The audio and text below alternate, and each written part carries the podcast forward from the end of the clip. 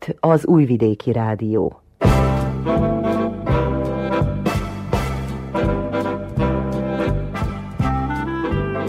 Mozaik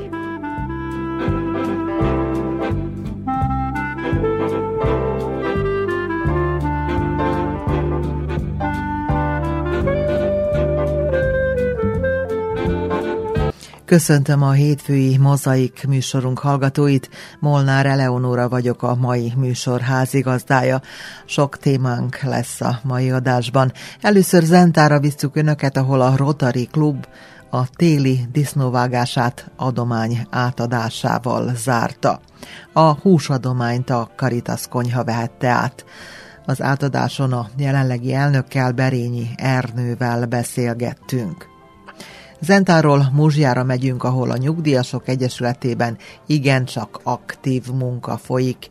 Kónya Kovács Ottilia titkárral beszélgetett.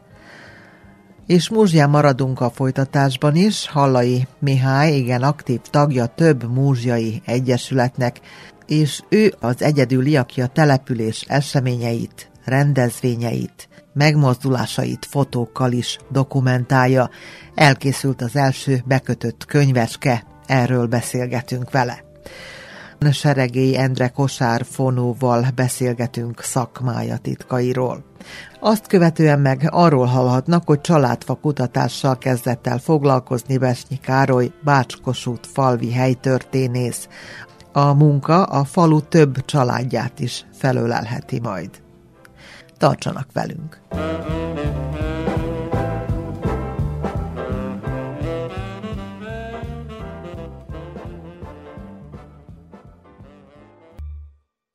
A Zentai Rotary Klub a téli disznóvágást adomány átadásával zárta.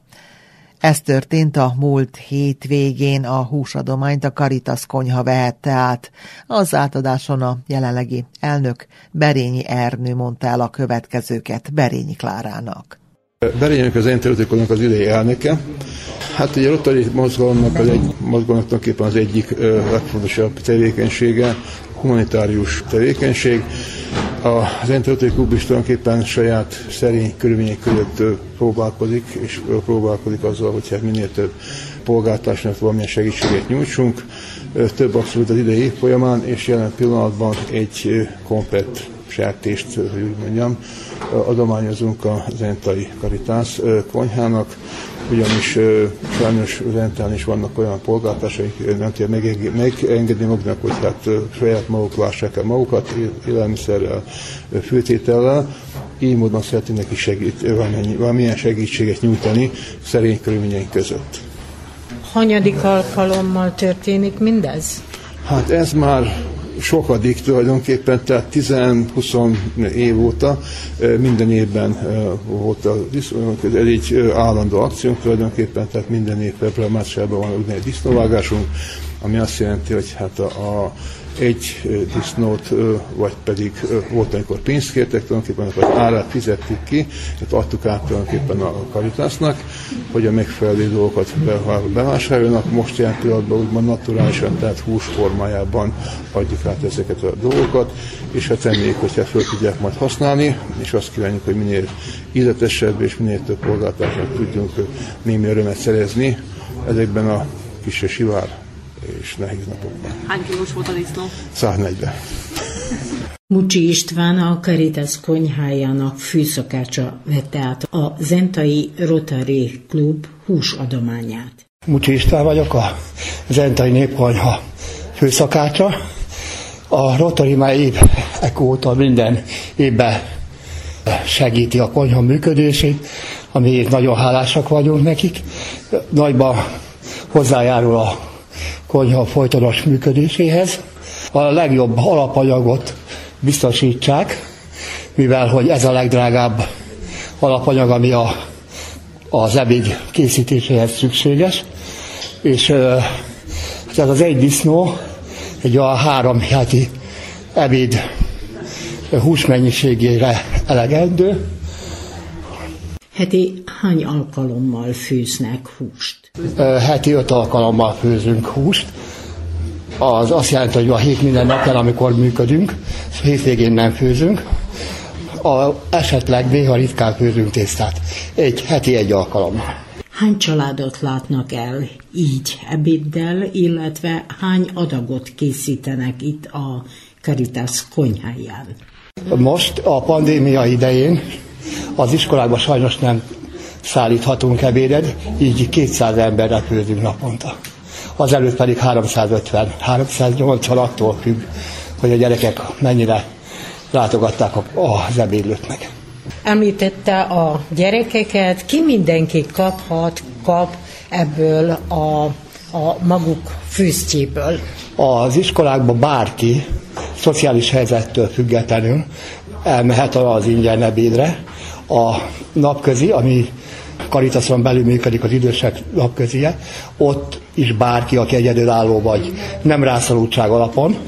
A többiek, azok pedig a Szociális Védelmi Központ által kiadott bizonyos alapján jogosultságot szereznek a, az ingyen ebédre. És van még a, a sérült gyerekekkel foglalkozó civil szervezet, a hit és vagy kéz a kézben, ők is rászorultság alap nélkül bárki ott kaphat ebédet, aki igényt tart rá. Berényi Ernővel a Zentai Rotary Klub elnökével és Mucsi Istvánnal a Zentai Népkonyha főszakácsával Berényi Klára beszélgetett. Pár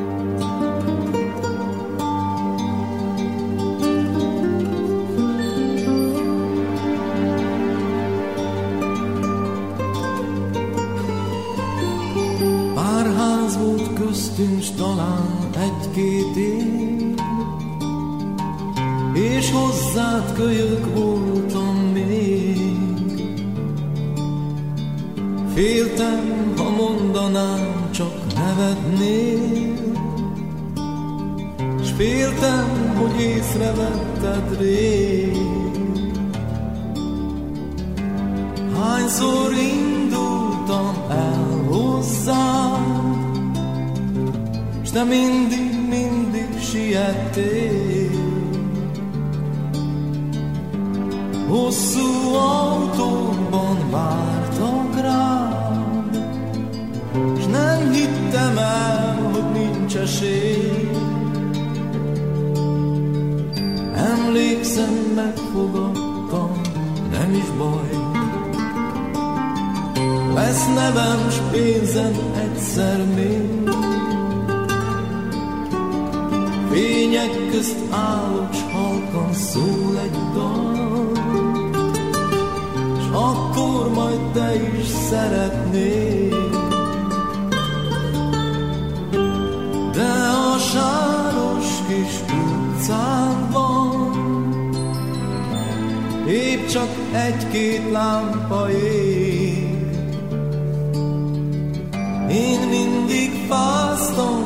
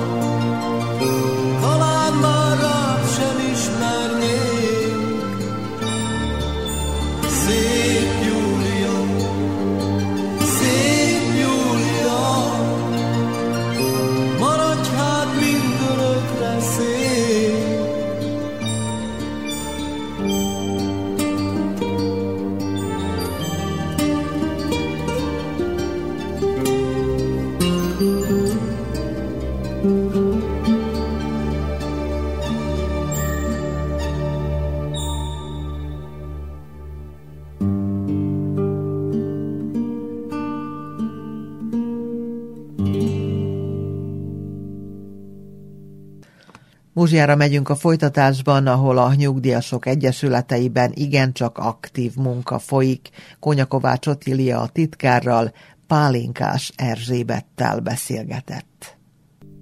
A Muzsiai Nyugdíjasok Egyesületeiben mondhatjuk úgy, hogy van élet, folyik a munka. A titkári tisztséget Pálinkás Erzsébet végzi, aki valójában mind a két egyesületnek, tehát az Öregségi Nyugdíjasok Egyesületének és a Rokkantsági Nyugdíjasok Egyesületének az ügyét, baját intézi. Most milyen aktualitások vannak most jelen pillanatban itt a nyugdíjasoknál? Most jelen pillanatban írtam eddig a fát, meg még ezen túl is lehet, akik önfizet fizetők, az öregségi nyugdíjasoknál 7400 dinár kubikja, három fajta keverve van a fa, ott 7400, de ott 8 hónapi lefizetésre. A rokantoknál pedig 7200, 200-al kevesebb, de 6 hónapi lefizetésre van. Most kezdtem írni a lisztöt a rokantoknál, 1300 dinár, 25 kilós csomag, 3 hónapi lefizetésre. Szintén a rokkantoknál hústermékek vannak, három fajta csomag van, 4 kilós csomag, az 1550 dinár, van 10 kilós csomag, 4050 dinár, és van 7 kilós csomag, ezek mind azok a specialitétok, 5650 dinár. És még írom, most jelentették a öregségi nyugdíjasoknál is, a csomagot szintén, ezek a stand, noviszád, az küldi a rokkantokhoz, az öregségiekhez pedig küldi a Kojcsics valami privát vállalat. Kétfajta csomag van ott is, ott 5 kiló kilós, egyik is, másik is. Az olcsóbb az 2960 dinár, a drágább az pedig 4790 dinár. Jelentették ma, nem küldték ki a papírt, jelentették, hogy ott is van liszt, de az azt hiszem 25 kilós az is, de az 1430 dinár kilója. Megmondom, most jelentették, az Szutyiszkáról van. Rokkantoknál ott pedig a bótosi liszt van, és azt szeretik, oda többen mindig szoktak jelenkezni. És mi a helyzet a tagsági díjakkal? Fizették a tagsági díjakat? Tehát hány nyugdíjas van betagasodva, azt is biztos, hogy tudja. 20-as évtől dolgozok, augusztustól. A 21-es évben például az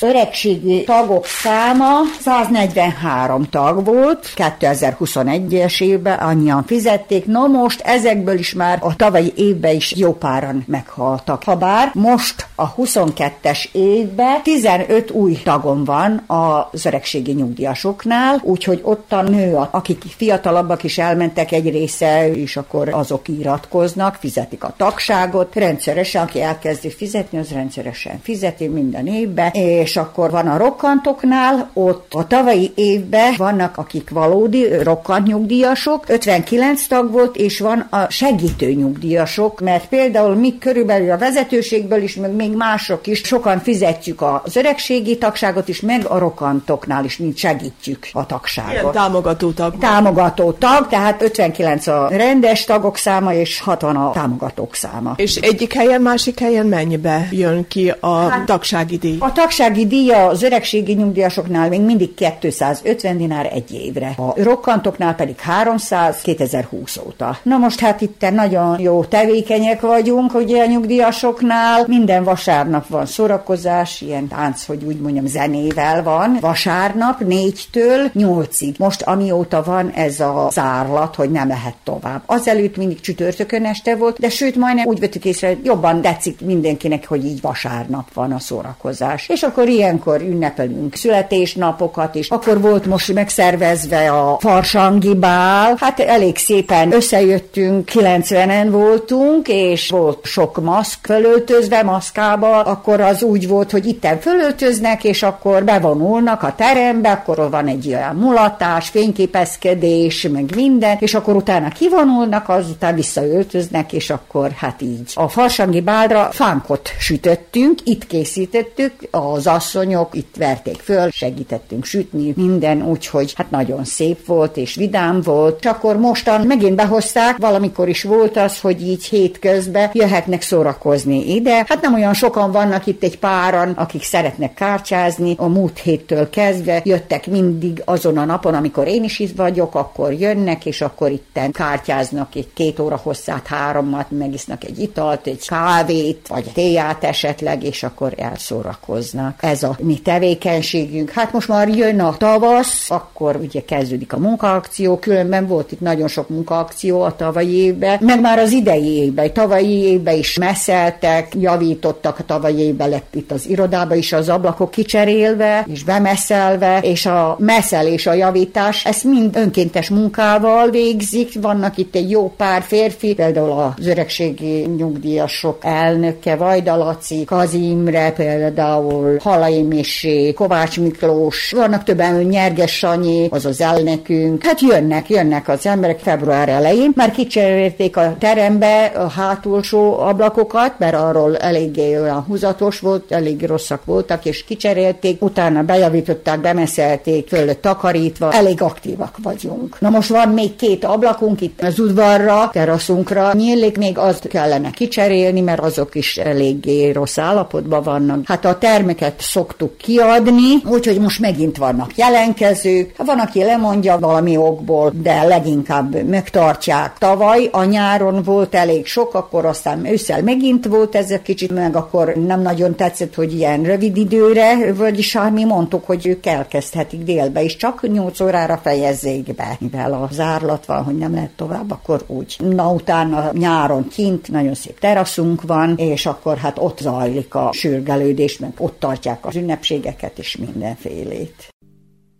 A Múzsiai Nyugdíjas Egyesület titkárával Pálinkás Erzsébettel Kónya Kovács Otília beszélgetett.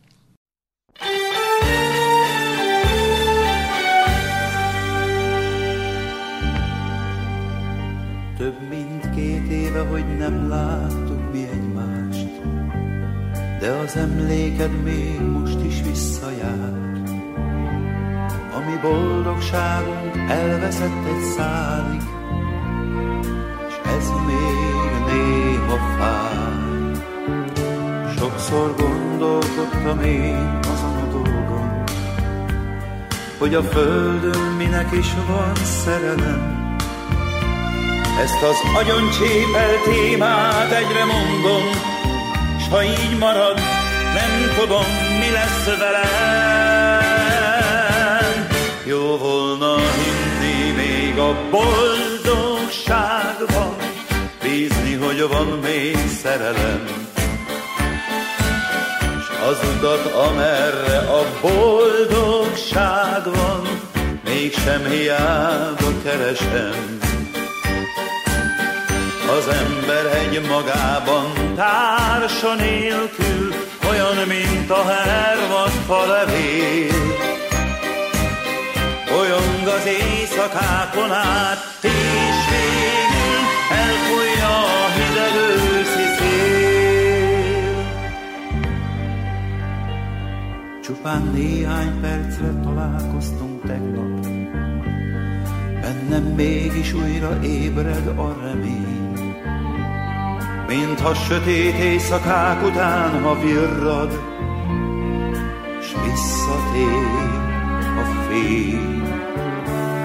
Ezt a boldog órát oly régóta vártam, gyere újra hozzám, s fogd meg a kezem, és bár eddig csak a tévutakat jártam, most már te hozzád, én is megérkezem.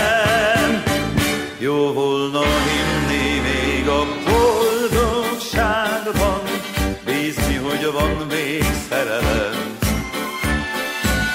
és az utat, amerre a boldogság van, mégsem hiába keresem. Az ember egy magában társa nélkül, olyan, mint a hervad falerél. Éjszakákon át, és végül eltolja a hideg őszi szél. Jó volna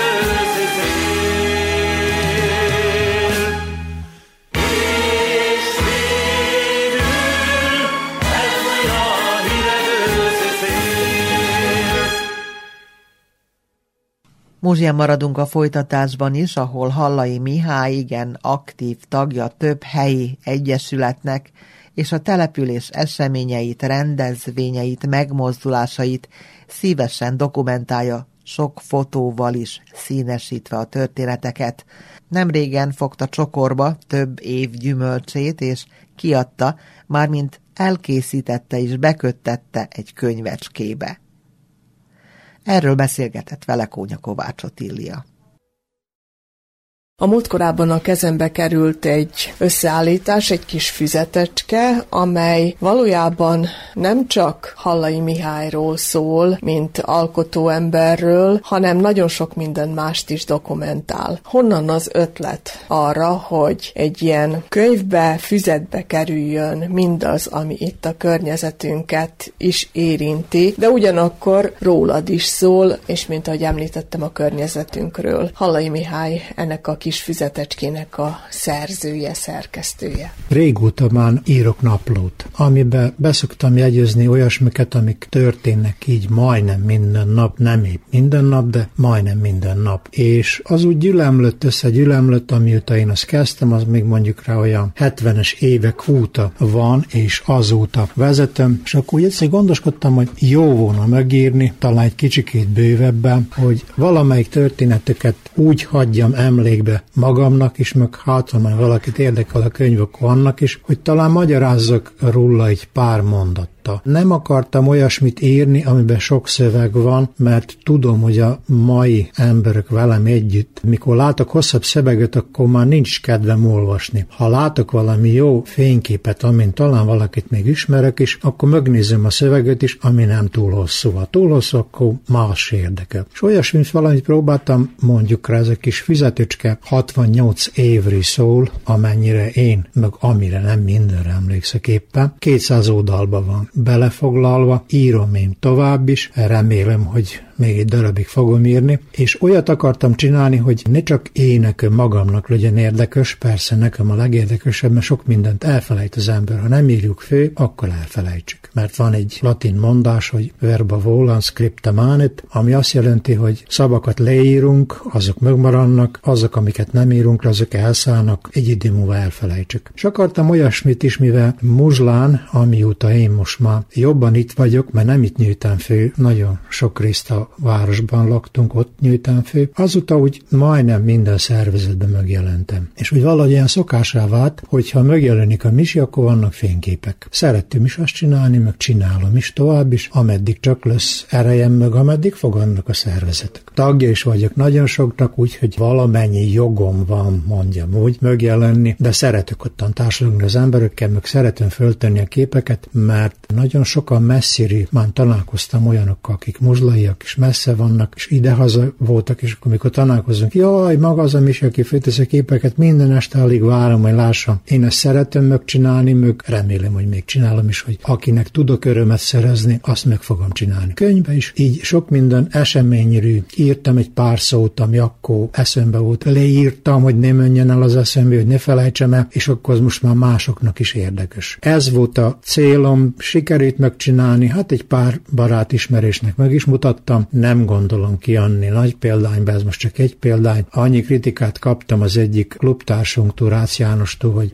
mi nem írtam oda, hogy hám példányba van. Hát mondom, csak egybe van, nem kell odaírni, mert ez egy példány van, abban már ne írjuk bele, egy példány. Nem gondolom, hogy ki lesz adva többe. Ki tudja, meg lehet, ha majd egyszer azt mondják, minden festő halála után szokott híres lenni. Hát, ha én is valamikor híres leszek, akkor rájönnek, hogy az van valahol a komputerbe elkészítve mindazt, akkor majd kiadik sok példányba, és mondjuk rá egész Amerika olvasi majd az én eseményeimet, meg tudják, hogy muzslán mi történt abba az években, amikor ez le van írva, amikor történt.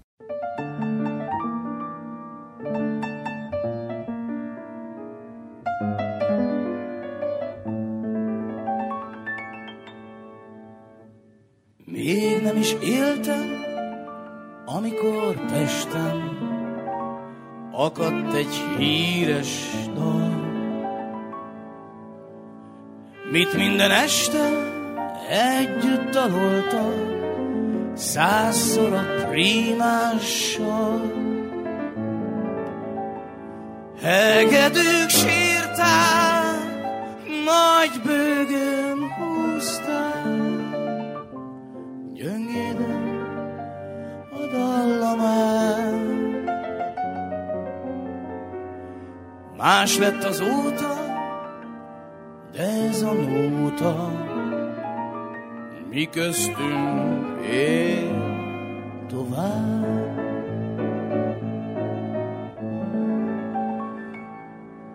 Ne kislány, minden május tolszál, ami elmúlt, nem jön vissza soha már. Hogyha lágyan jön az alkon, ne vár rám a Dunaparton, kicsi lány, csacsi kislány.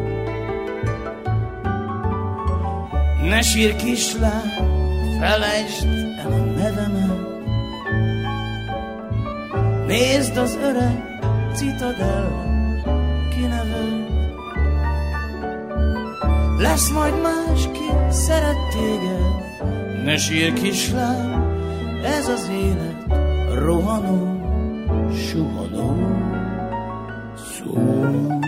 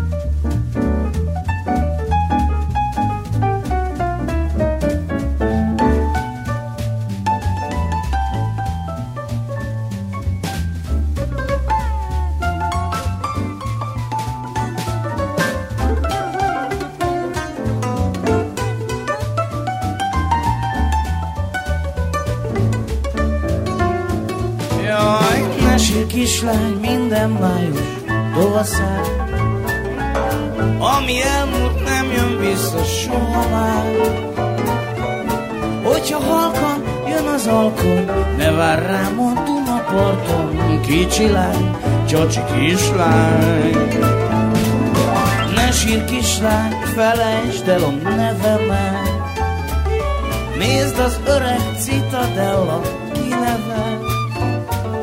Lesz majd máski, szeret téged, el kislány, ez az élet rohanó, suhanó, rohanó, suhanó, rohanó, suhanó, szó.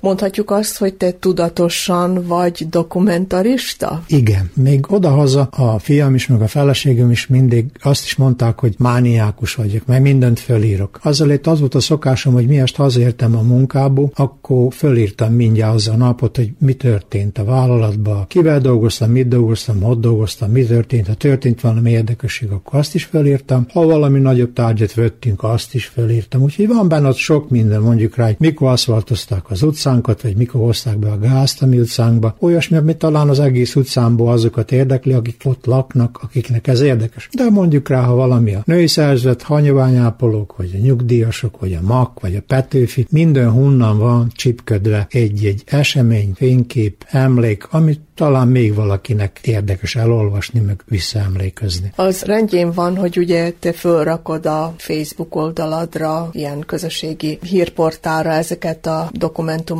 fényképeket, néha egy kis szöveggel is, de mondjuk ez egy megfogható, kézzel fogható dolog. Ezt hol lehet meglátni? Valaki ide jön a magba, itt tartod, vagy otthon? Odahaza van, de ha valakit valamikor érdekel, nyugodtan megszólíthat az utcán, vagy telefonon, vagy valahol találkozunk, szívesen megmutatom, mert nincs benne semmi olyan titok. Az lepett meg a városi könyvtárba, kötötték be, és ott egy asszony csinálta, nagyon jó, nagyon finoman megcsinálta. Azt én nem szokta olvasni azokat a dolgokat, amiket köd be, de ezt most nem bírta ki, hogy ne lapozza át, mert azt ritka az a könyvebe kevés szöveg van, sok fénykép, és akkor tanál mindenki magának egy-egy valami olyan esemény, fényképet, ami érdekes egy kicsikét ott tartózkodik, vonni, mögnézni, kik vannak, mert nagyon sok csoportos kép is van, kik vannak rajta, mert oda van írva mindegyiknél, hogy mikor volt, melyik dátum, kik voltak, hol voltak, meg egy pár szó arról, hogy mit csináltak, mi történt akkor. Azt, mint ahogy említetted is, ennek folytatása lesz, tehát akkor én azt kívánom, hogy még sokáig sikerüljön a különféle dokumentumokat egybegyűjteni, és akkor lehet, hogy itt még jó néhány könyv is idézőjelben mondom könyvkiadásra kerülhet. Köszi szépen, remélem, hogy úgy fog lenni, mert most ez, amit már kezdtem, ez a nyolcadik, mert hét írkábú, kevesebb labú van összeállítva, szóval ez hét írka volt eddig. Most kezdtem a nyolcadikat, hát most már a kétszázadik lapot meghaladtam, szeretném még sokáig csinálni. Köszönöm a jó kívánságokat, meg mindenkinek szívesen megmutatom, akit érdekel.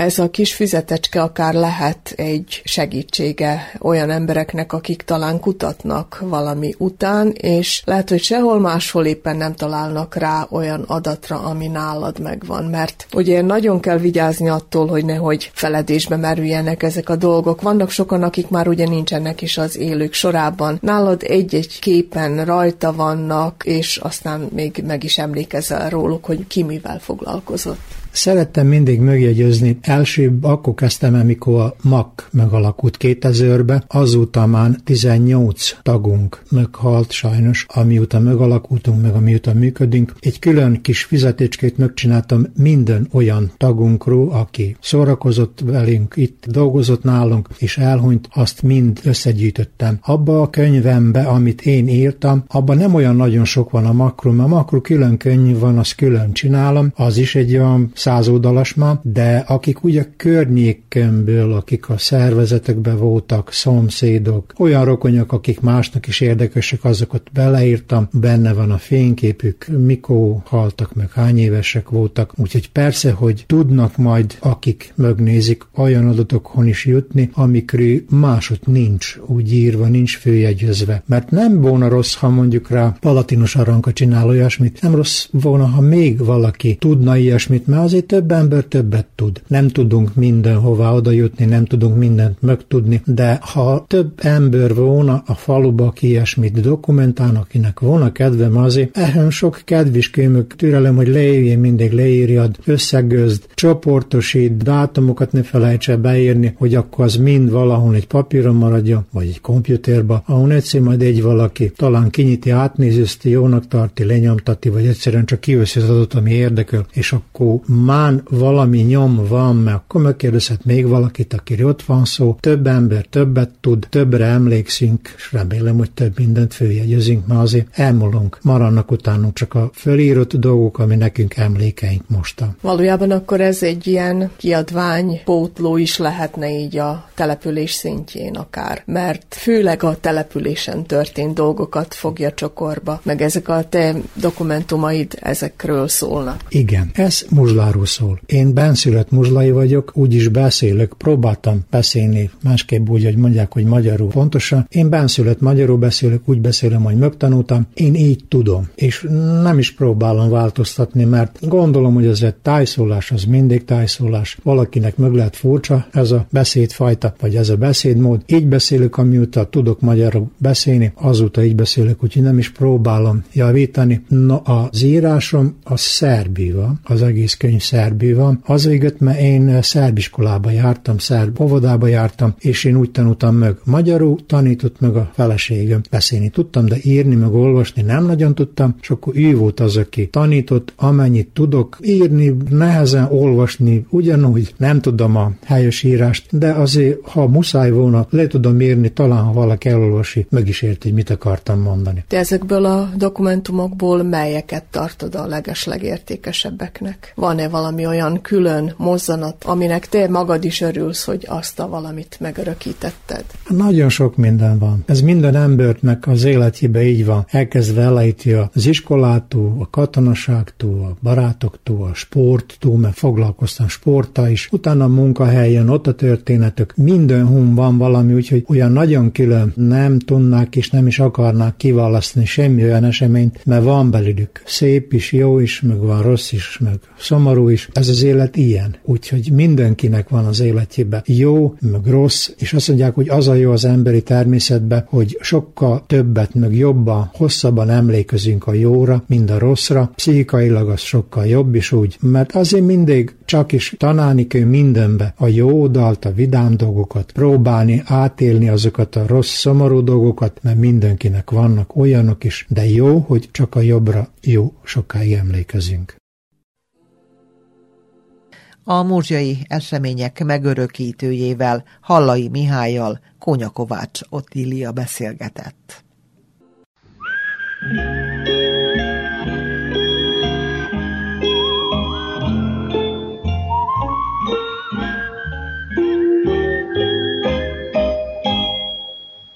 Hadd búcsúzzam el most tőled szépen, régi gépem, vén barát. Egymás mellett szép időt leéltünk, együtt vívtunk sok csatát. Lásd, engem utolért a nyugdíjaztatás, a búcsú napja épp ma van. A magamfajta vénlegényhez nem való a könny, hát így végasztalom magam. Nézd, öregem, rád fér a pihenés, jól esik majd a semmit tevés, barkácsolsz délig és ebéd után, kiülsz egy padra vagy sétálsz Budán, térdeden ül majd két kis unokád, nyúzzák a vén nagypapát. Ne búsulj, öregem, akad dolgod elég. Igazán most fogsz csak élni még. Hát igen, egy életet töltöttünk itt együtt. Hogy fogsz hiányozni, te öreg műhely? Hiányozni fognak a megszokott zajok, a vekker csörgése, a hajnali villamosok álmosító, zötyögő zakatolása, a gépek harsogó muzsikája, a cimborák törmögése, és az inasok, bocsánat, az ipari tanulók féktelen jókedve. Meg kell barátkoznom a csenddel és a magam társaságával. Szokatlan lesz, de talán mégsem olyan rossz. Majd elpepecselgetek a kertben. Nézem a sakkozókat a téren, hát kijárok pecázni a Dunára. Talán igazuk van azoknak, akik így búcsúztattak a gyárban. Nézd, öregem, rád fér a pihenés, jól esik majd, az semmit tevés. Barkáshoz délig és ebéd után, kiülsz egy padra, vagy sétálsz Budán. Térdeden ül majd két kis unokád, nyúzzák a vén nagypapát. Ne búsulj, öregem, akad dolgod elég. Igazán most fogsz csak élni még.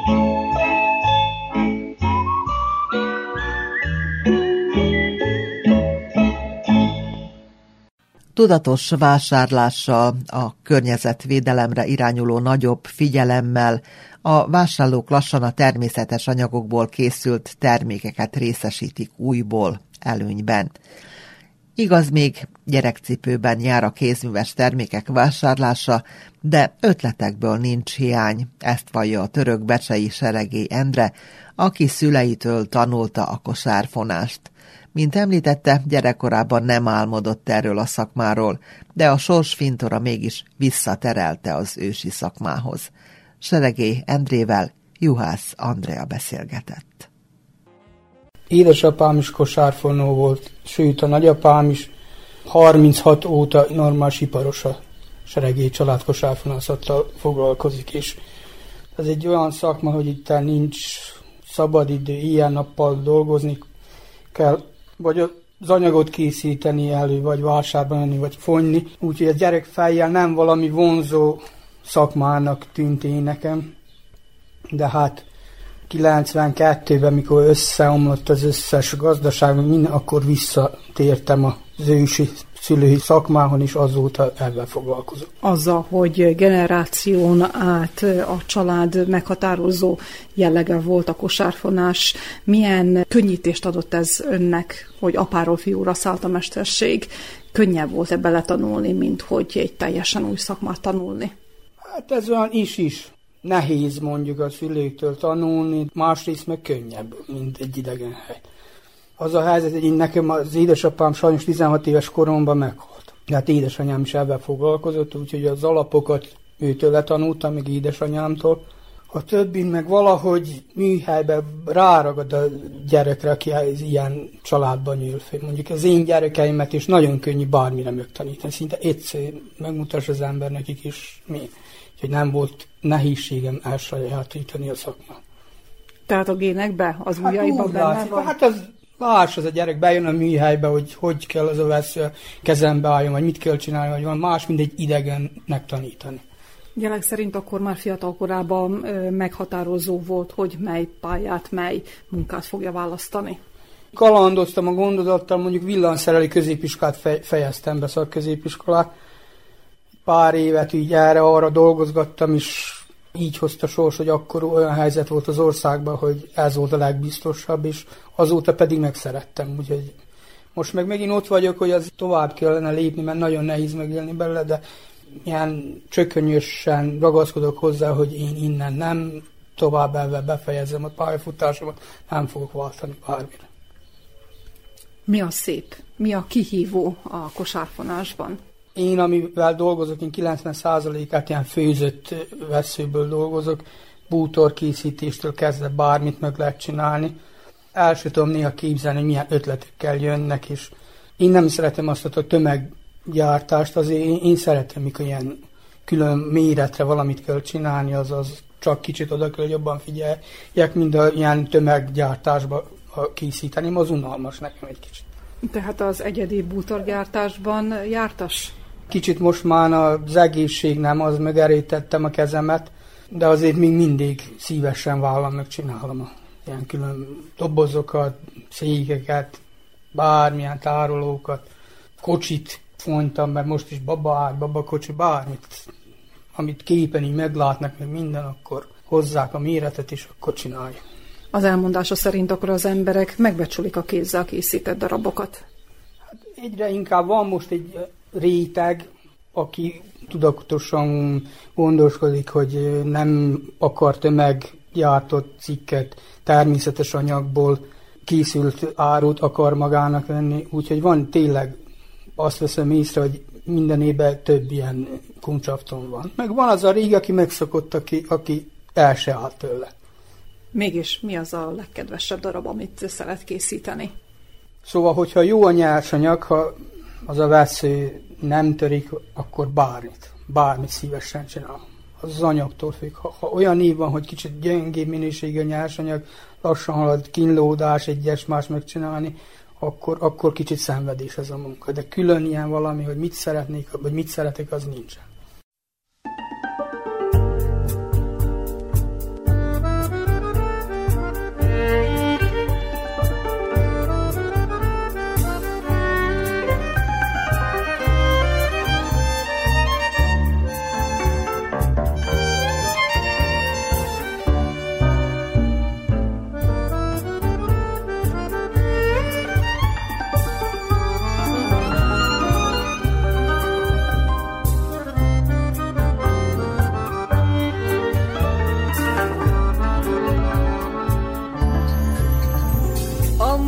Muzsikusnak dalból van a lelke, az egész világ szíve dobog benne.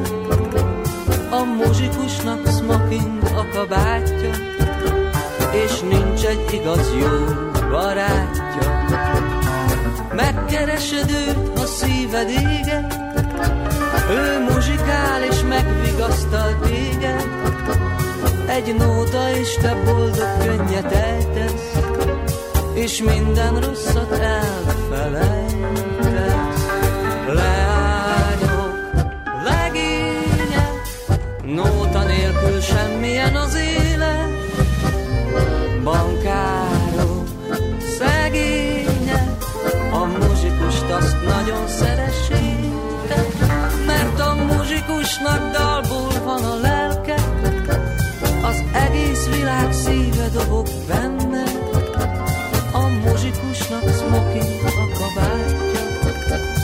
és nincs egy igaz jó barátja.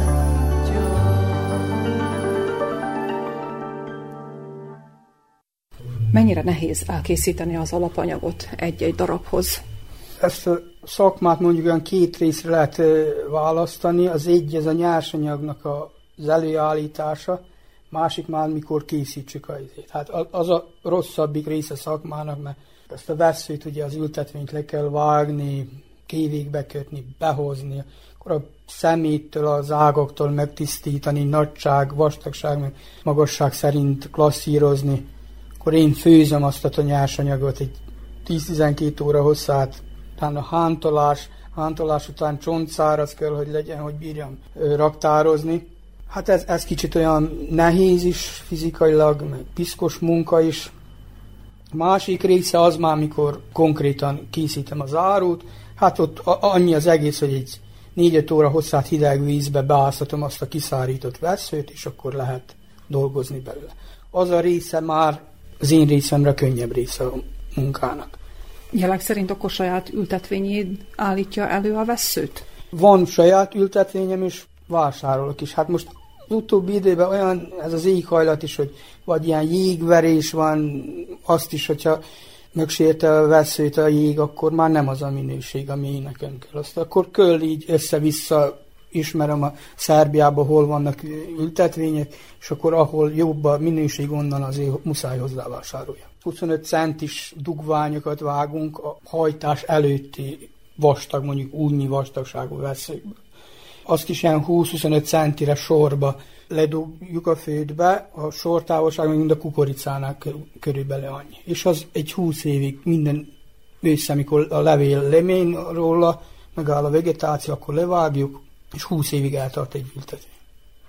Minden évben kinyíl, szóval ez tényleg mondjuk az ökológia szempontból egy, egy, egy nagyon tiszta, környezetbarát termék, mert nem károsítunk se erdőt, se semmi, ez az ültetvényről van minden, úgyhogy minden évben kinő, ettől tisztább dolog nincsen.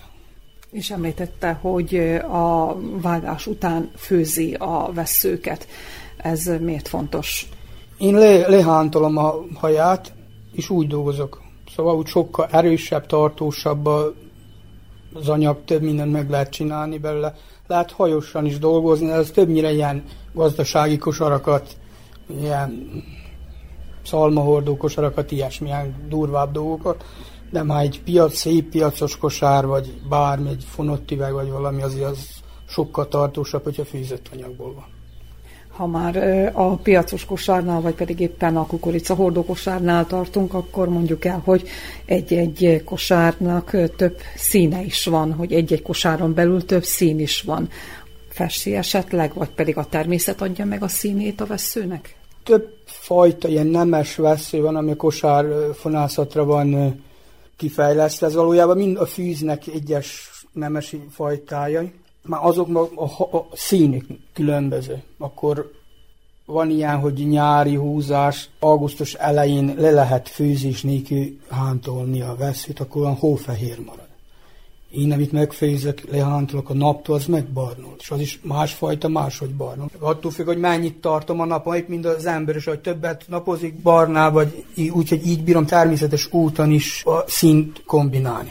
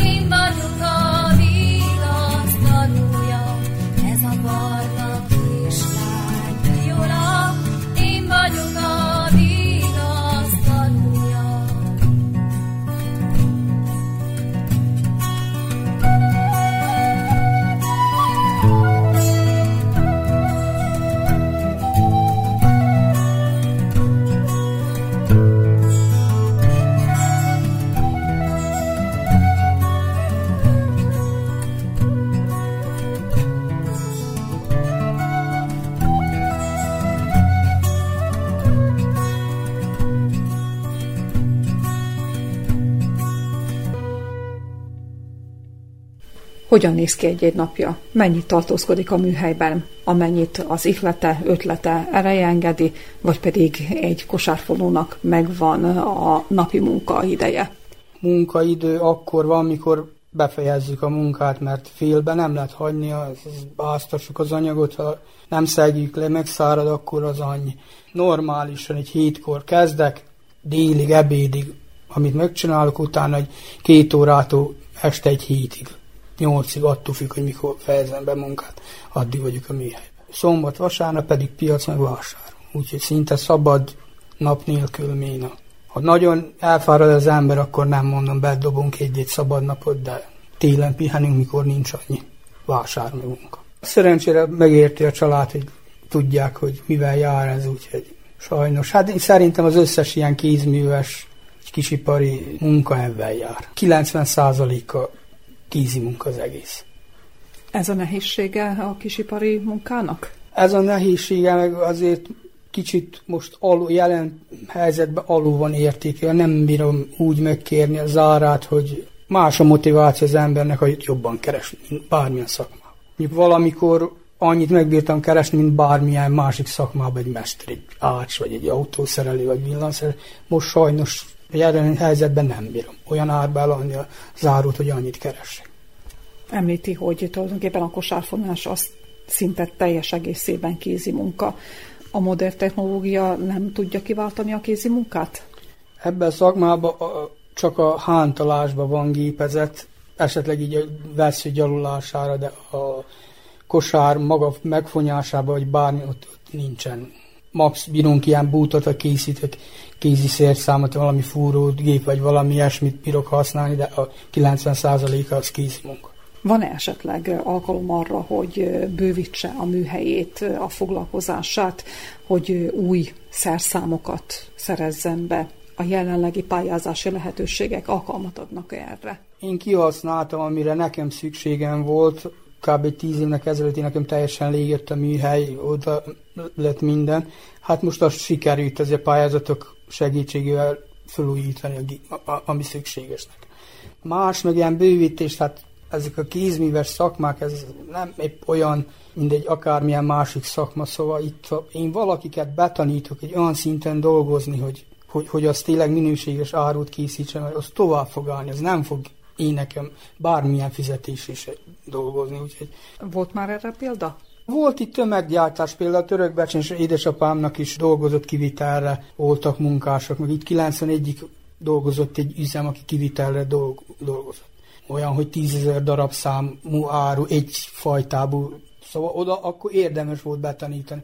Pár hónap alatt valaki meg lehetett tanítani, hogy két-három évig egyfajta kosrat kellett csak csinálni. De mostan az a piac, a nyugati piac, ahol dolgoztak, az, az embargóan megszűnt, oda bejöttek a románok, az ukránok, a lengyelek, mit tudom én, azt most visszaszerezni úgy lehetne, csak hogy azoktól olcsóbban kellene kínálni. Akkor meg itt meg nem találok munkást. Én nem nagyon látok esélyt, hogy hova bővítsek, vagy mondjuk kombinálni lehetne. Csináltam olyast is, hogy ilyen vasrámás széknek a konstrukcióját én fonytam a fával is kombinálni de hát az, oda műhely is kellene, meg nagyon nagy beruházás, oda pedig ilyen önrész, meg ilyen gondok van.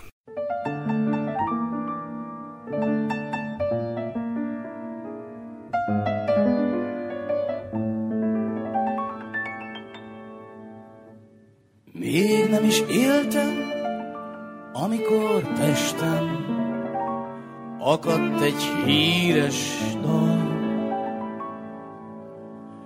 Mit minden este együtt daloltam, százszor a prímással.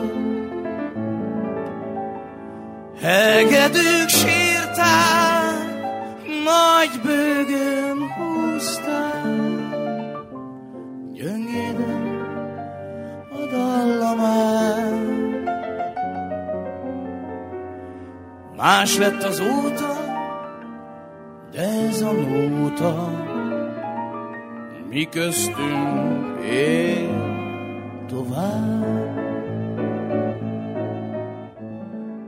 Bár a beszélgetés elején említette, hogy sokan vannak azok, akik különleges egyedi bútordarabokat rendelnek, mégis a többsége akár a háziasszonyoknak, akár a vásárlóknak milyen darabok után nyúl legelőször piacos kosár, ugye ez csak elhasználódik 5-10-15 év alatt, az föl kell újítani, aki szeret kosárra járni, az, az mondjuk egy 50% a forgalomnak ad.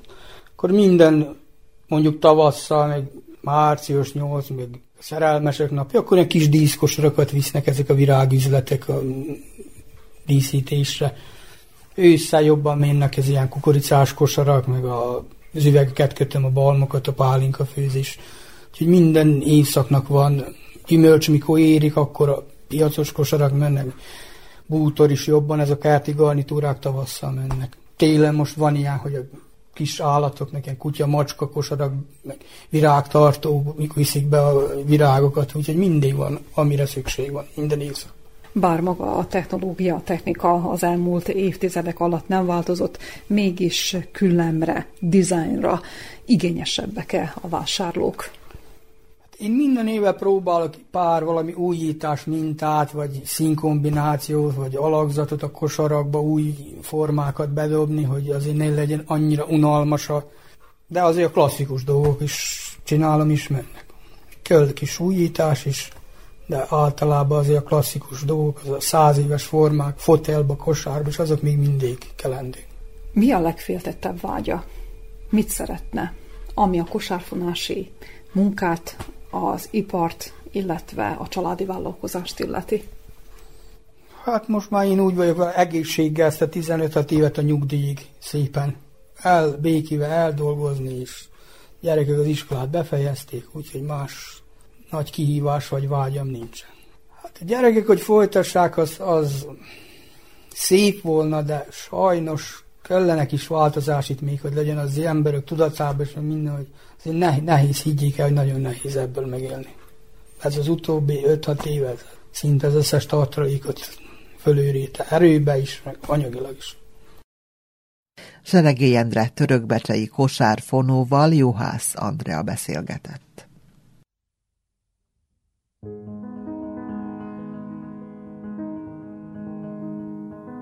Lehet számtalan hely, ami szebb és jobb, ami földünknél. Lehet létezik ő is, aki többre képes az embernél. Egyszer ismeretlen távolba vágyó, máskor megriaszt egy álom, hogy a hang, hogy a csend, hogy a fény, hogy a tűz már nem vigyáz egy csöpnyi földre, s el kell mennünk mindörökre, fényév távolság. Csak hallgatom, csak bámulom, fényország, hogy láss csodát egy életen át. Nézem tisztaságát, mégsem értem, hallom hangjait, és el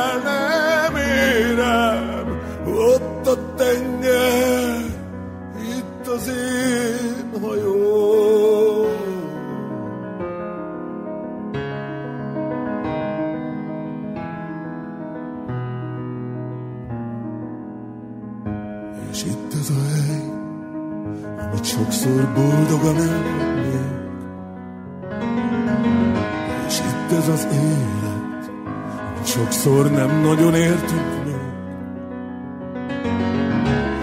Néha könnyebb lenne elmenekülni, tiszta fénybe merülni, de a jel, ami szól, de a hang, ami hív, még nem mond semmit, meddig érek, lesz-e út, hogy visszatérjek, fényév távolság. Hallgatom, csak bámulom, zengő fényország, hogy láss csodát, egy életen át. Nézem tisztaságát, mégsem értem. Hallom hangjait, de nem érem. Ott a tenger,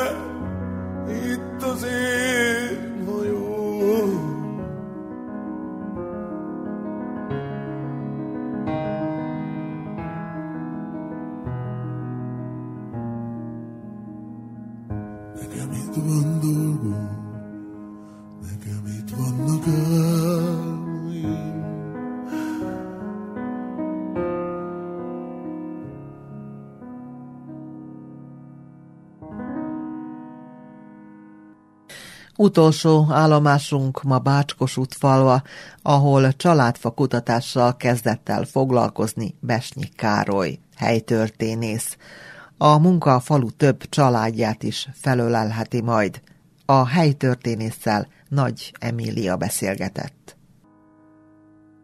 Megpróbálom fölrajzolni, fölállítani a szélesebb rokonságot fölölelő családfánkat.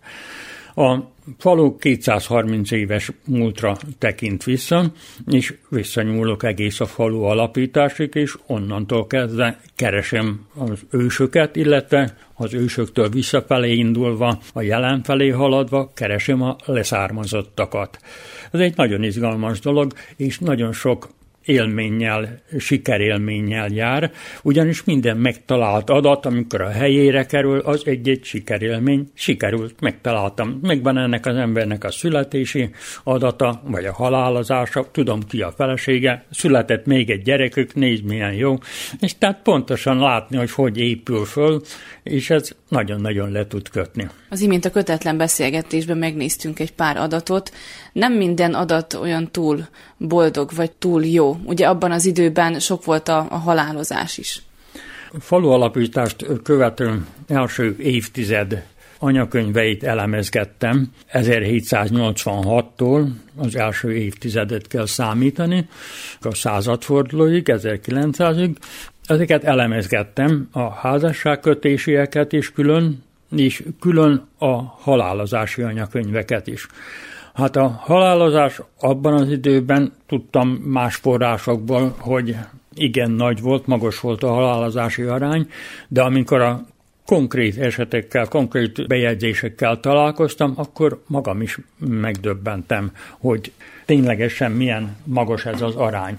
Közben megkeressük a papírokat, illetve az adatot. A csecsemő halálozás 73,5 százalékos volt. Az azt jelenti, hogy az ebben az időszakban született csecsemők egyéves koruk alatt 73,5 százalékuk meghalt.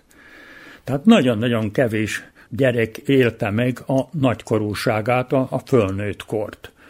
A 30. életévét nem élte meg 84 százalék. A lakosság 84 százaléka nem élte meg a a 30. életévét. Tehát nagyon-nagyon fiatalon haltak meg az emberek. Ez az akkori életkörülményekkel magyarázható, azzal is magyarázható, hogy a gyerekáldást tényleg áldásnak fogadták, és, és nem próbálták semmilyen módon sem korlátozni, befolyásolni a gyerekszületések számát, ha Isten adta, megtartották, és a sorsára is bízták. Isten kegyelmére bízták a gyerekeket, túl sokat nem tudtak tenni a gyerekek megmentése érdekében. Aztán a terhes anyák kikímélése, ez csak az újabb időszakban van. Abban a világban dolgozni kellett épp úgy, mint máskor nagyon sokszor munka közben esetleg a határba szülte meg a, a gyereket, tehát az utolsó pillanatig dolgozott. A legyengült szervezet újra teherbe esett, amit tovább gyengülthette, és tulajdonképpen az anya egy állandó gyenge fizikumú állapotban volt. Ez is befolyásolta a halandóságot. Hozzá kell tenni azt is, hogy a bábák szakképzettsége sem volt mindig a legjobb szinten, és sokszor a bábák hibájából következett rövid időn belül egy csecsemő halálozás. Vannak családok, akiket ebből az első 11 éves időszakból elemezgettem közelebbről is. Juhász Mihály családját ragadtam így ki a, a sok közül. Ők való alapítás után két évvel később érkeztek, akkor már férj és feleség voltak, és volt két gyermekük, Sára és János. A faluba érkezés követően János fél éves korában meghalt. Így egy gyermekük maradt Sára. Sára viszont két esztendős korában halt meg, így csak hamar gyermek nélkül maradtak. Megszületett egy évvel később a második leánygyermekük, akit szintén Sárának neveztek. A református szokás, hogy az elhunyt gyerek neveit a következő azonos nemű gyerek kapja. Négy hónappal később Sára is meghalt. Ismét gyerek nélkül maradtak. Egy évvel később megszületett Mária. Mária két hetes korában meghalt. Született még egy gyermek, ismét leány, Mária nevet kapta. Mária után István született, de István egy hetes korában meghalt, így egy gyermekük maradt Mária. Született még egy fiúgyermek, aki a Péter nevet kapta. Így két gyerekük volt, Mária és Péter. Péter egy esztendős korában halt meg. Egy gyermekük maradt, Mária. Későbbi kutatásokból tudom, hogy Mária megélte a felnőtt kort, ő házasságot is kötött. De itt ebben az időszakban befejeződött a kutatás, tehát 1794-ben lezártam a, ennek a családnak az idővonalát is, de ez az egyetlen kiragadott példa is mutatja, hogy milyen szörnyűséges körülmények között éltek ezekben az időkben. Mindazokért, kiket nem láttunk már régen, akik velünk együtt ünnepelnek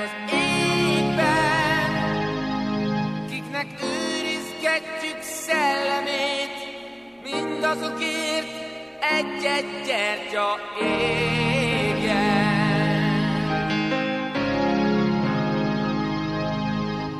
Mindazokért, akik elzárkóztak a jótól, akik nincsenek itt, nem is értenének a szóból. Aki barát, mindazokért, egy-egy gyertya égjen.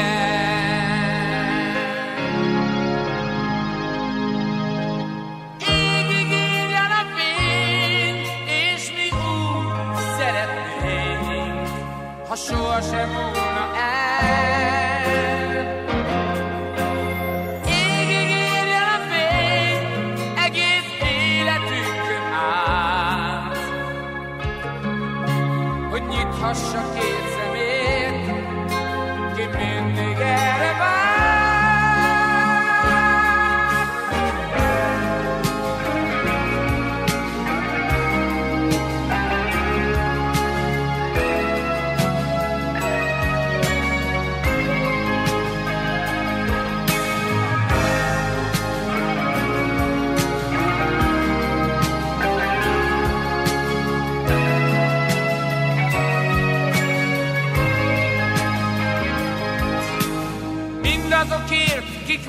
egyedül ülnek a járdán, kikre család, gyermek, otthon rég nem vár már.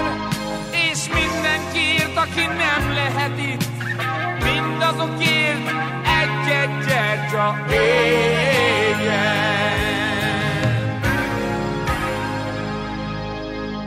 Mindazokért, kiket nem láttunk már régen, akik velünk együtt ünnepelnek az égben, és mindazokért, akik nincsenek itt, mindenkiért egy-egy gyertya égjen.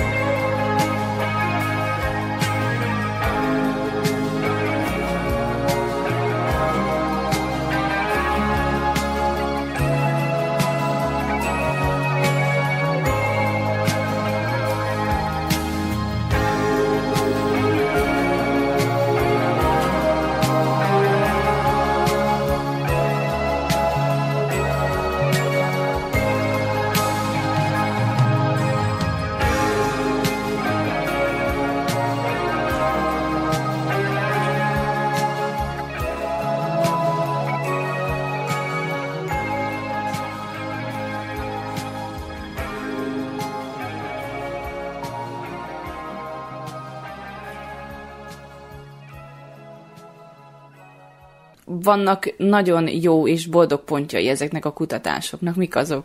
Vannak, amikor, amikor azt látni, hogy egy vonal, egy ág, egy rokonsági, leszármazási ág szépen fölépül. Születnek a gyerekek, megvan mindenkinek a születési adata, megvan a házasságkötési adata, és esetleg évek múlva megvan a halálozási adat is, és lehet látni, hogy hány gyermeke született. És azt látom, hogy ez a nagy halandóság ellenére az élet diadalmaskodik. Ez az egész történet az életről szól. Arról, hogy, hogy az utódok tovább viszik az életet, és megmarad. Nem hiába halnak meg sokan, mindig vannak, akik túlélik, mindig vannak, akik tovább viszik a család nevét, és a falu megmaradt. És ha jól látta, a borítón, vagy a tervezett borítón, vagy a munkának a, a vezérfonala az, hogy az élet győz. Így van. Az élet győz. Ez az egyik elképzelt címem, mert valóban ezt ezt látom, hogy akárhogy is forgatjuk, arról szól, az életről szól, az élet továbbadásáról szól ez a történet. És ugye itt a, a saját családfájáról van szó, hogyan indult el ez az egész? Most akkor ar- arra térnék ki egy kicsit, mert mondjuk szerintem a hallgatók közül is sokan nem is tudnák, hogy hol induljanak el, hogy visszavezetik egész a családfát a betelepülésig. Hogy jut el ezekhez az emberekhez, mert ugye itt már nagyon sokan nem is élnek. Tehát itt nyilván egyik a másikat meséli, ameddig tudja, és utána... Hát minden családkutatást úgy kellene kezdeni, hogy megnézni az élő rokonságban, hogy ki mit tud a család eredetéről, az ősökről. Meg lehet nézni családi iratokat, hagyatéki végzéseket, a Biblia hátuljába beszokták írni a rokonságot, meg kell kérdezni a nagyszülőt, hogy ő mire emlékszik, mit tud, ki volt az ő anyukája, apukája és a további ősöket, testvéreket, és ezt lejegyzetelni. Az első száz évet így nagy vonalakban lehet összegyűjteni, és föl lehet állítani az első száz évet. Ez csak egy kis kutatás, beszélgetés a rokonságba, és ez összeáll. A többit, hát azt már dokumentumok alapján kell, mert az emlékezet rövid. Az anyakönyvek az a fő kutatási terület. Az anyakönyvekhoz jó részt hozzá lehet férni az interneten. Ebben segíthetnek a közösségi oldalak, ahol jó útmutatót lehet kapni ahhoz arra is, hogy hogyan lehet leghatékonyabban az anyakönyvekben kutatni. Létrehoztam egy Facebook csoportot a Vajdasági Családkutatók néven, ahol két-három hét alatt most már több mint kétszázan vagyunk, tehát egy igen népes érdeklődő csoport létezik Vajdaságban, akik családkutatással foglalkoznak, de valószínűleg ennél sokkal-sokkal többen vagyunk, hiszen mindenkiben ott lakozik egy kicsit ez, hogy, hogy kíváncsi kik voltak az őseim, honnan jöttek, hogyan élhettek, hány gyerek volt. Ezeket mindenkit érdekel, csak nem mindenki veszi a fáradtságot, hogy utána járjon és kikutassa ezeket a dolgokat. De szépen meg lehet csinálni. Az interneten már nagyon sok anyakönyv elérhető, és gyakorlatilag ingyen vagy előfizetéses adatbázisokból össze lehet rakni a családfát. És jelenleg hol tart a munka, mert azt is elmondta a kötetlen beszélgetésben, hogy még évek, mire ebből kiadvány lesz. Ahhoz, hogy egy családfát fölvázoljunk, ahhoz rengeteg idő kell. Én azt gondolom, hogy lehet, hogy egy ember élete erre kevés, mert olyan nagy a, a szerteágazás. Ha csak nézzük, hogy a 230 év alatt ez 7-8 generációt jelent, hány gyerek született ennyi idő alatt, annak hány felesége, hány további gyereke lett, és a feleségek rokonságát is, ha figyelembe veszük, akkor ez egy olyan emberszőtte háló, amit kétdimenziósan nem is lehet ábrázolni. Ezt sokkal komplexabban kell vizsgálni, és így kell gyűjteni. Tehát ez egy kimeríthetetlen nagy munka. Ezért, amit én csinálok, ezt csak egy vázlatnak tekintem, amit szeretnék továbbadni, amivel talán megkönnyíteni mások kutatását, vállalva hiba, tévedés lehetőségét is, hiszen néhol bizonytalanok az adatok, de amit lejegyzek, annyival könnyítem az utódoknak, akik majd ezután kutatják a rokonságukat, talán könnyebben boldogulnak. Nem könyvben gondolkodok, elsősorban a családfát szeretném megrajzolni. Jelenleg 1300 név szerepel az anyakönyvek alapján, még más dokumentumok alapján a családfában, akik biztosak, akik igazolhatóan a családhoz tartoznak.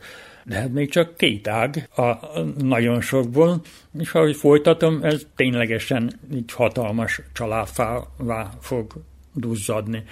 Könnyen megeshet, hogy a saját családfából egy települési családkönyv alakul ki, mert olyan sok embert fog érinteni ez a kutatás, hogy az egész falu benne lesz. Igen, itt a gálokat említettük az imént. Hát a gálokból van rengeteg. Nagyon sokféle gál települt be a faluba. Sok helyről, olyan helyekről is, hogy biztosan, hogy nem rokonok, illetve csak valami nagyon-nagyon távoli rokonság lehet köztük. Ezek közül egy gál ágat vezettem eddig végig, akik Ongáról települtek Moravicára. És ez az ongai gál ágban 386 szemét tudtam föllelni. De még van legalább négyszer ennyi gál, akiket még nem rendeztem családfába, még nem raktam be ebbe a nyilvántartó programomba, hogy majd ő belőlük hányan fognak kikerülni, nem tudom, de rengeteg lesz biztosan. És aztán jön egy másik ág, akit végigkeresgetek, és egyik ág után a másikat mindig egyszerre csak egy, esetleg két ágat kutatok, hogy jobban oda tudjak rájuk figyelni. Azt is beszéltük az imént, hogy a, a neveket is egy kicsit kutatta, észrevette, hogy nagyon átalakultak a szokások. Ugye ma már nem nagyon adunk olyan neveket az újszülötteknek, hogy János, István, Ferenc, Erzsébet. Az első 11 évet 1786 utáni első 11 évet elemeztem a névadási szokásokat, és az derült ki, hogy a férfiaknál a János, István, Péter, Mihály a leg gyakoribb nevek. A nőknél Sára, Mária, Zsuzsanna, Julianna a leggyakoriabbak, az Erzsébet is még igen gyakran előfordul, de fokozatosan megjelennek újabb nevek is, amik addig nem voltak használatosak, és ezek csak fokozatosan lassan terjednek el, és szorítják egy kicsit háttérbe ezeket a neveket.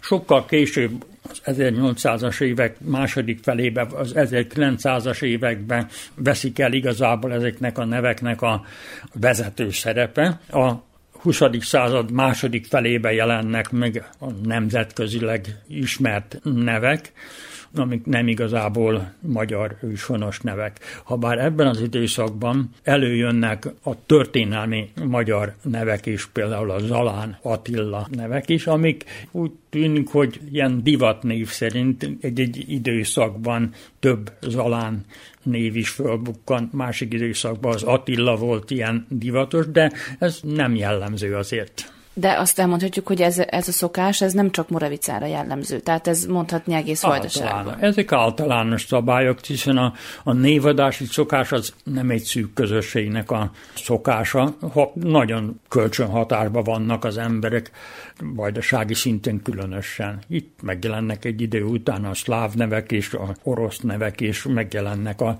az angol nevek, bármilyen nevek tulajdonképpen fölbukkannak, és ezek, én azt hiszem, hogy az egész magyar nyelv területre kisugárzik egy ilyen, vagy onnan ide sugárzik a divat. Kicsit tovább lépve ebből a témából, szintén elmondtuk, hogy az egyház témaköre is érdekli, többször is találkozott ezzel a témával kutatásai során. Mi az, ami az elkövetkező téma lehet, mivel fog foglalkozni? Szeretném az egyházközség, a Bácskosult falvi egyházközség irattárát rendezni. Jelenleg 230 év, több mint 230 év irat anyagát őrizzük az irattárban, de mivel nem rendezett, így semmilyen áttekintés nincs, hogy abba az irattárba mi minden van. Olyan értékes adatok lehetnek ott, amik a helytörténeti kutatást lényegesen befolyásolhatják.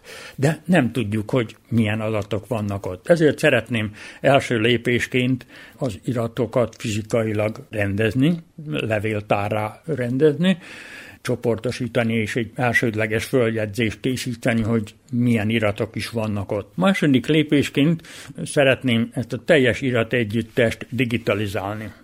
Éppen azért, hogy hozzá férhessünk, áttekinthessük, hogy mi minden van, annélkül, hogy az iratokat kellene forgatni. Ezek régi, megsárgolt, megkeményedett papírdarabok, amikre nagyon-nagyon kell vigyázni. Ez nem, nem tesz jót, hogyha azt gyakran valakik forgatják és keresnek benne valamit, viszont egy digitális változatban ugyanazt meg fogja találni, és ki tudja belőle keresni, amire szüksége van. És hogyha már van egy ilyen könnyen kezelhető digitális változat, akkor meg lehet csinálni egy részletesebb ismertetőt minden iratról, miben, mit, hol találunk meg. Ez több éves munka lesz.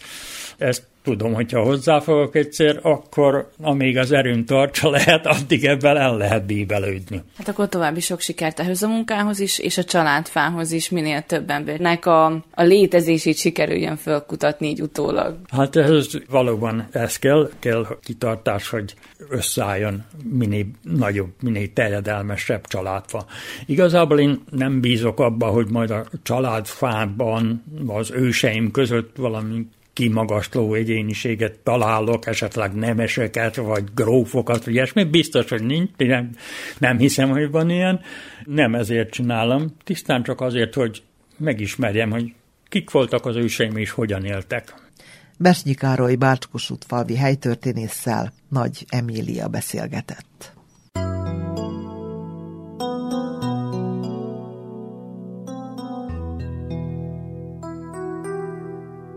Fáradtnak tűnsz, mint ha nem a régi volna, hol van a tűz? Hova lett a mindig sóvár régi láz, az a régi égi láz, amivel beléptél, s megszerettelek. Nagy utazás, azt mondtad, hogy ez az élet, s nem halunk meg. Az ember soha el nem téved, égi láz, a bizonyos égi láz. Kaptam, majd meghaltam, majd elégtem én. Mivé legyek most nélküled, Hová megyek, így nélküle? Te meg csak ülsz, fáradtnak tűnsz, Tova tűnt szép ígéretek, Nélkülük én hová legyek? Nagy utazás, a vonatunk újra indul, Nagy utazás, most a vágyunk már megint új útra visz. Induljunk el hát megint, gyere velem most, az ígéret szerint. Nagy lesz az út, de mi ugye mégse várunk a vonatunk. Neki lódul újra szágunk régi hogyha az a régi láz. Tőled kaptam, majd meghaltam, majd elégtem én.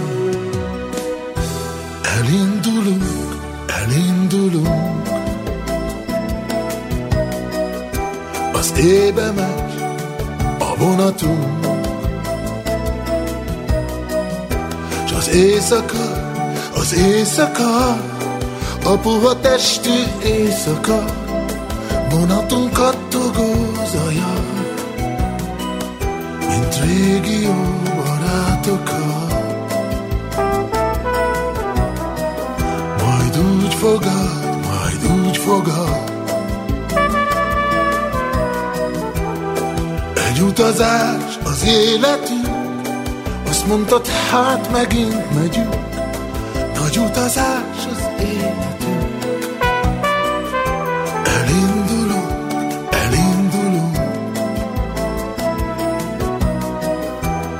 Az ébe megy a vonatunk. S az éjszaka, az éjszaka, a puha testű éjszaka, vonatunk kattogó zaja régi jó barátokat. Majd úgy fogad,